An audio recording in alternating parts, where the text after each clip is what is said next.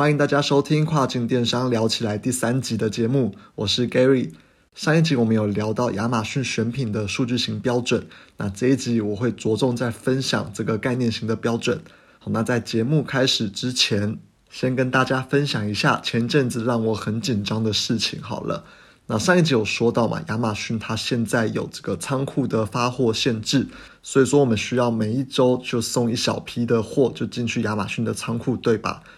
可是哈，因为诶现在每周太频繁的去送货了，然后他们现在仓库又因为 Q4，然后又因为疫情等等的关系，他们人手不足，那是非常的混乱的。所以说我就发现很多批送到亚马逊里面的这些货，那多少都有点少收或者是多收的状况。那举例来说啦，像是我们现在诶一批送了八百组，那后台它显示了只有七百组。那可能我们上一批送八百组的时候，它显示的则是八百二十组，那其实是非常的哎不确定。之前我们每一批货送的时候，那我们送几组，它就收几组，好送八百组，它就收八百组，那就是非常 OK 的状况嘛。好，那其实如果有一批这种问题的话，也没什么关系。但是哦，因为我们现在寄的太频繁了，几乎每一批都有这样的问题。那当很多批都发现这种状况的时候，我基本上是都没有办法去得知目前亚马逊到底有没有帮我少收了这些货。算，所以其实是哎蛮头大的一件事情啦。那反正后来我是发现了一个方法哈，就是在亚马逊的后台，它有一个诶可以 reconcile 的地方。那我不太确定它 reconcile 的中文是什么，应该是说就是调整或者是调节吧，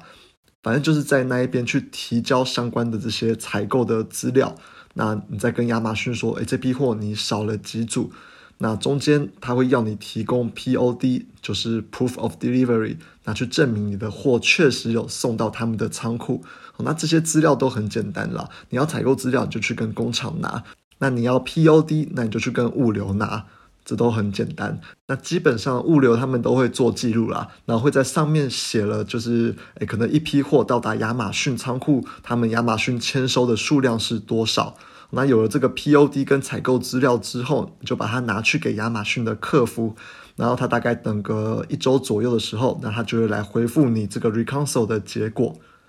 那我自己的经验是，诶，每一批少收的这些数量里面，大概会有十 percent 到二十 percent 哦，是亚马逊告诉你说，它这些数量是不小心记录到其他批里面的，然后剩下的八十到九十 percent，亚马逊就会用贩售价格的八五折来退款给你。那我自己是觉得这种方式是蛮 OK 的，因为根据我的观察，也确实是有蛮多批多收的。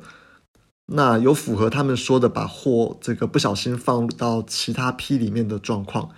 而且他说售价的这种八五折，哎，也刚好是扣掉佣金十五 percent 以后的价格，那就有点像是你变相的把货卖给亚马逊的感觉，对我来说就不亏啊。那麻烦的地方是说要准备这一些文件啦，哎，不过我觉得这总比就是钱退不回来的好。那其实之前有一段时间啦，我们 reconcile 的比较密集。然后，所以每天早上起床的时候，哎，就又看到了客服会退你两三百块美金，那其实就是等于说他每天就是给你六千块左右的台币。那其实这个感觉是还蛮不错的啊，就是你好像也没做什么事情，就自动的有这些钱进来。OK，那回到今天的主题哦，主要是要讲概念性标准。那这边我会分成两块来讲，第一个是跟专利还有证书相关的，那第二个就是产品的差异性。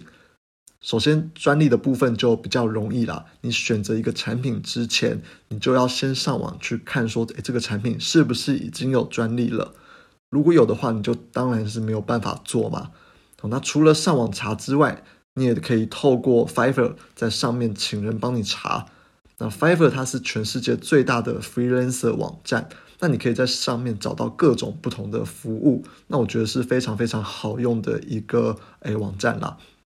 那像我自己，我平常不会做影片，也不会做图，那也不会诶德文或是法文等等的。那像这一种做图的功能、做影片的功能，那或者是你要翻译的事情，你其实全部都可以到这个 Fiverr 上面找那些 freelancer 来帮你去处理，很快很方便，而且也非常的便宜。那再来就是证书的部分。大家都应该知道，你一个产品哈要在市场上面卖，其实很多时候都是需要一些认证的。不同的产品类别会要求你不同的认证。那美国跟欧洲都是一样的啦。那特别是欧洲，他们的法规又更严谨。然后我们最近就是在处理这个欧洲的证书哈。那刚好这个英国它又脱欧了。那英国跟欧洲又偏偏要用不同的证书，所以我们一个产品光一个新品要运过去哦，这个证书费用就高达了十二万台币，非常非常的可怕。那主要是因为我们的阶段已经比较成熟了啦，所以支付这种证书的费用其实就是还 OK。但如果说你是一个新手的卖家，哎，你就要尽量的去避免选择这种要特别证书或是特别认证的产品。不然呢？你看，你一开始货都还没有卖，你就要付个十二万台币，哦，付这种一大堆的认证费用，你绝对是吃不消的。因此啊，我建议说，这种进出口的问题或是认证的问题，你在选品的时候，你就要先纳入考量了。哦，如果说遇到这种产品，就先 pass，就是先不要做，去找其他更容易去做的商品。哦，也一来也可以减低你，诶，如果做不好的话。哎，少花一点钱的这种风险啦，你可以自己去 Google，或者是你可以问问物流或是 SGS。那基本上物流这边他们都非常有经验啦，那他们会给你很多不错的解答哦。那结论就是，如果你需要一个，呃，如果你发现了这个产品，那需要频繁的认证才能够在美国去进口并贩售的这种产品，那我觉得你就先不要选这种产品当做是你要贩售的一个新品了。OK，那第二个概念型标准就是是否能够做出差异性。那我觉得这是个非常非常重要的一个点啊。如果说有两个一模一样的产品，其实是很难让消费者去选择要购买你的这个产品啦。那所以说我会从呃三个面向来做分析，那分析完之后再最后再举例给你们大家听。首先第一个是从这个产品面来看。那这个产品面可以从竞争对手的产品的页面，或者是 Q&A，以及他们的复评跟一些好的评价都可以去看，去看说他们有什么地方是可以去诶改进的，那就是我们之我们称之的这个痛点嘛。那基本上我自己初期啊是会花非常非常多的时间去看每一个竞争对手的评价，然后再来想想看到底有什么事情是我可以去优化的部分。那另外，你也可以思考说，是否能够用增加这种实用配件的方式，来让消费者觉得说你是更有心的厂商，然后愿意去站在消费者的角度去提供他们这种实用性的配件，然后让他们使用起来更方便。那我觉得这也是在产品的产品面的差异性可以做到的一个方向。那第二个面向就是从销售面来看，那主要可以从竞争者的文案跟图片，那来看你是否可以从不同的角度去做切入。那这可以是针对不同的目标客群，也可以是针对不同的 lifestyle、不同的生活习惯等等，甚至是不同的使用方式。我觉得啊，这个只要能做出差异性，那就都 OK。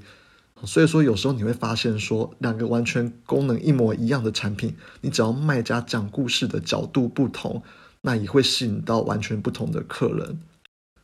那第三个面向就是从利基市场去寻找这个差异性。那利基市场就是指比较小众，但是竞争程度相对没有这么高的市场。哦，通常一个产品会有一个主要的关键字，也就是最大的关键字。它就是流量最多也最多人搜寻，那通常这一种关键字是最大的，但也是最竞争的，所以通常啊，我都会选择去找这个长尾关键字。那到底什么是长尾关键字？我举例来说好了，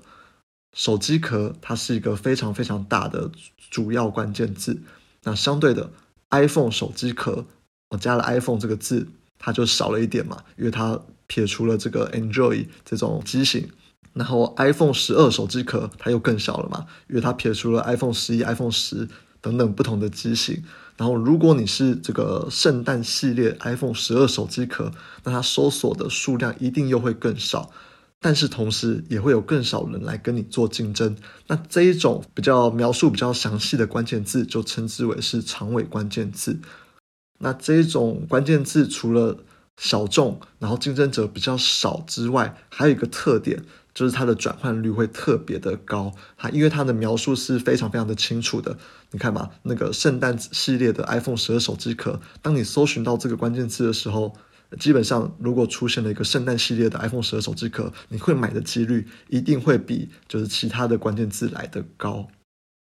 所以说，当你去评估一样产品的时候，好，也可以试着从这个长尾关键字去着手，去看这个产品是否有属于它的利基市场。那我这边就拿一个美国之前已经红一阵子的婴儿摄影机来说好了。正常的婴儿摄影机，它是会架在婴儿房的墙壁上，去让妈妈可以远端的用手机来看小朋友的状况。那我们从刚刚的这几个面向来做差异好了。那第一个就是从产品面来做差异嘛。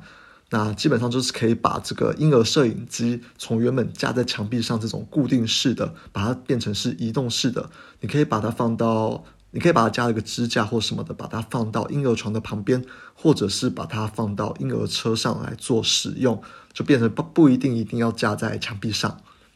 那当然，你也可以同使用就是不同的颜色或是不同的设计来增加产品的差异性。那这个也是比较简单的部分啦，这个都可以让各位去做发想。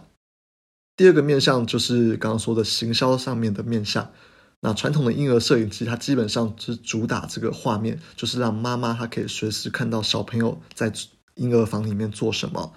那销售面来做差异的话，你就可以把它打成是诶主打听觉。也就是说，你那个手机是可以直接侦测到儿童的哭声，你可以让妈妈第一时间就去发现这个小朋友诶怎么哭了，然后就赶快去这个婴儿房去看他发生什么事情，或者去照顾他等等的。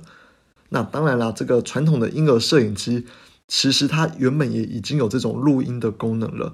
但是他们两个产品，你看传统的摄影机主打了看到。而我们刚刚说的这个做出差异化的摄影机是主打听觉，听到，那这个感觉就会完全不一样。你会打到的这个妈妈群也是完全不同的。那再来，我们第三个面向要讲的就是长尾关键字嘛。这个产品它最大的关键字是婴儿摄影机。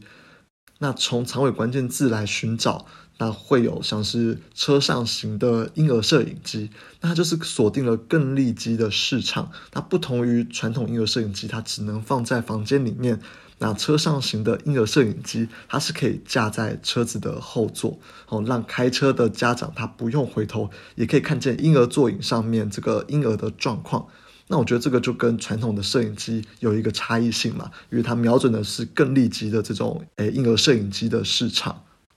好，那今天跟大家聊了两个不同于数据型分析，都比较活一点的这种概念型的标准。那我自己是觉得比较有趣啊，就比较活了一点。但我相信这个难度也一定会比较高，你一定要花更多的时间去找这个产品的差异性，甚至就是询问物流啊，询问 SGS 这些检验系统，到底怎么样的产品才能够通过，哎，才能够顺利的进口到美国这样。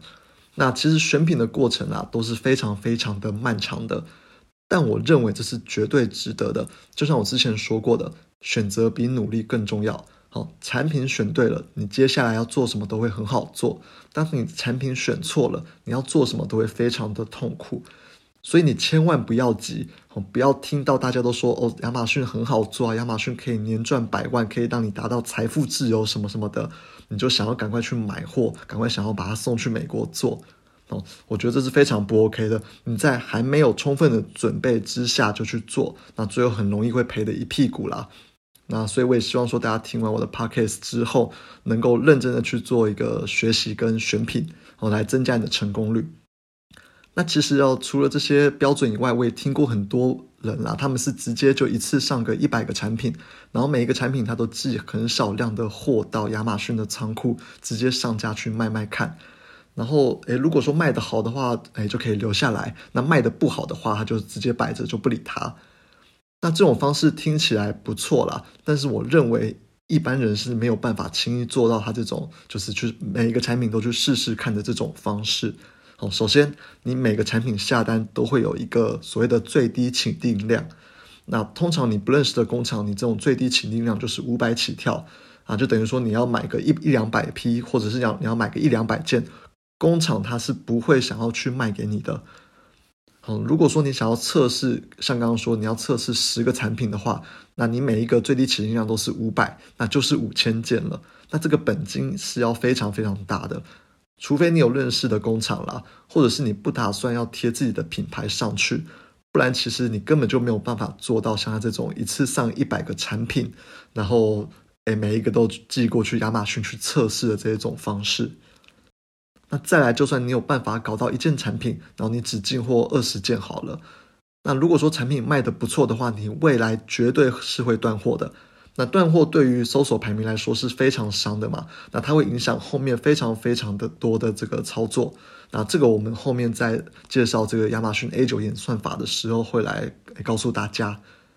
那最后啦，我们这边都是个人的卖家，呃，你觉得你真的有能力去做到一次去处理可能十件以上的产品的这些图片，或者是一些像是关键字搜寻啊，或者是广告架设，或者是之后要聊的这种产品上市之前的准备吗？我自己啦，我的极限就是一次上两个产品，就是把这两个产品做到尽善尽美。你要一次做十个产品，我是觉得真的太困难了，基本上是不太可能把这个产品都做好了。所以说最后就一定会变成说，哎，你每个产品的页面或者是你的上市准备都不好，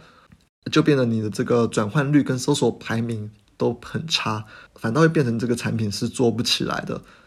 那当然还是有很多人是靠着这一种就是大量上架的方法去成功，那我觉得这种方式就是提供给大家自己去评估啦。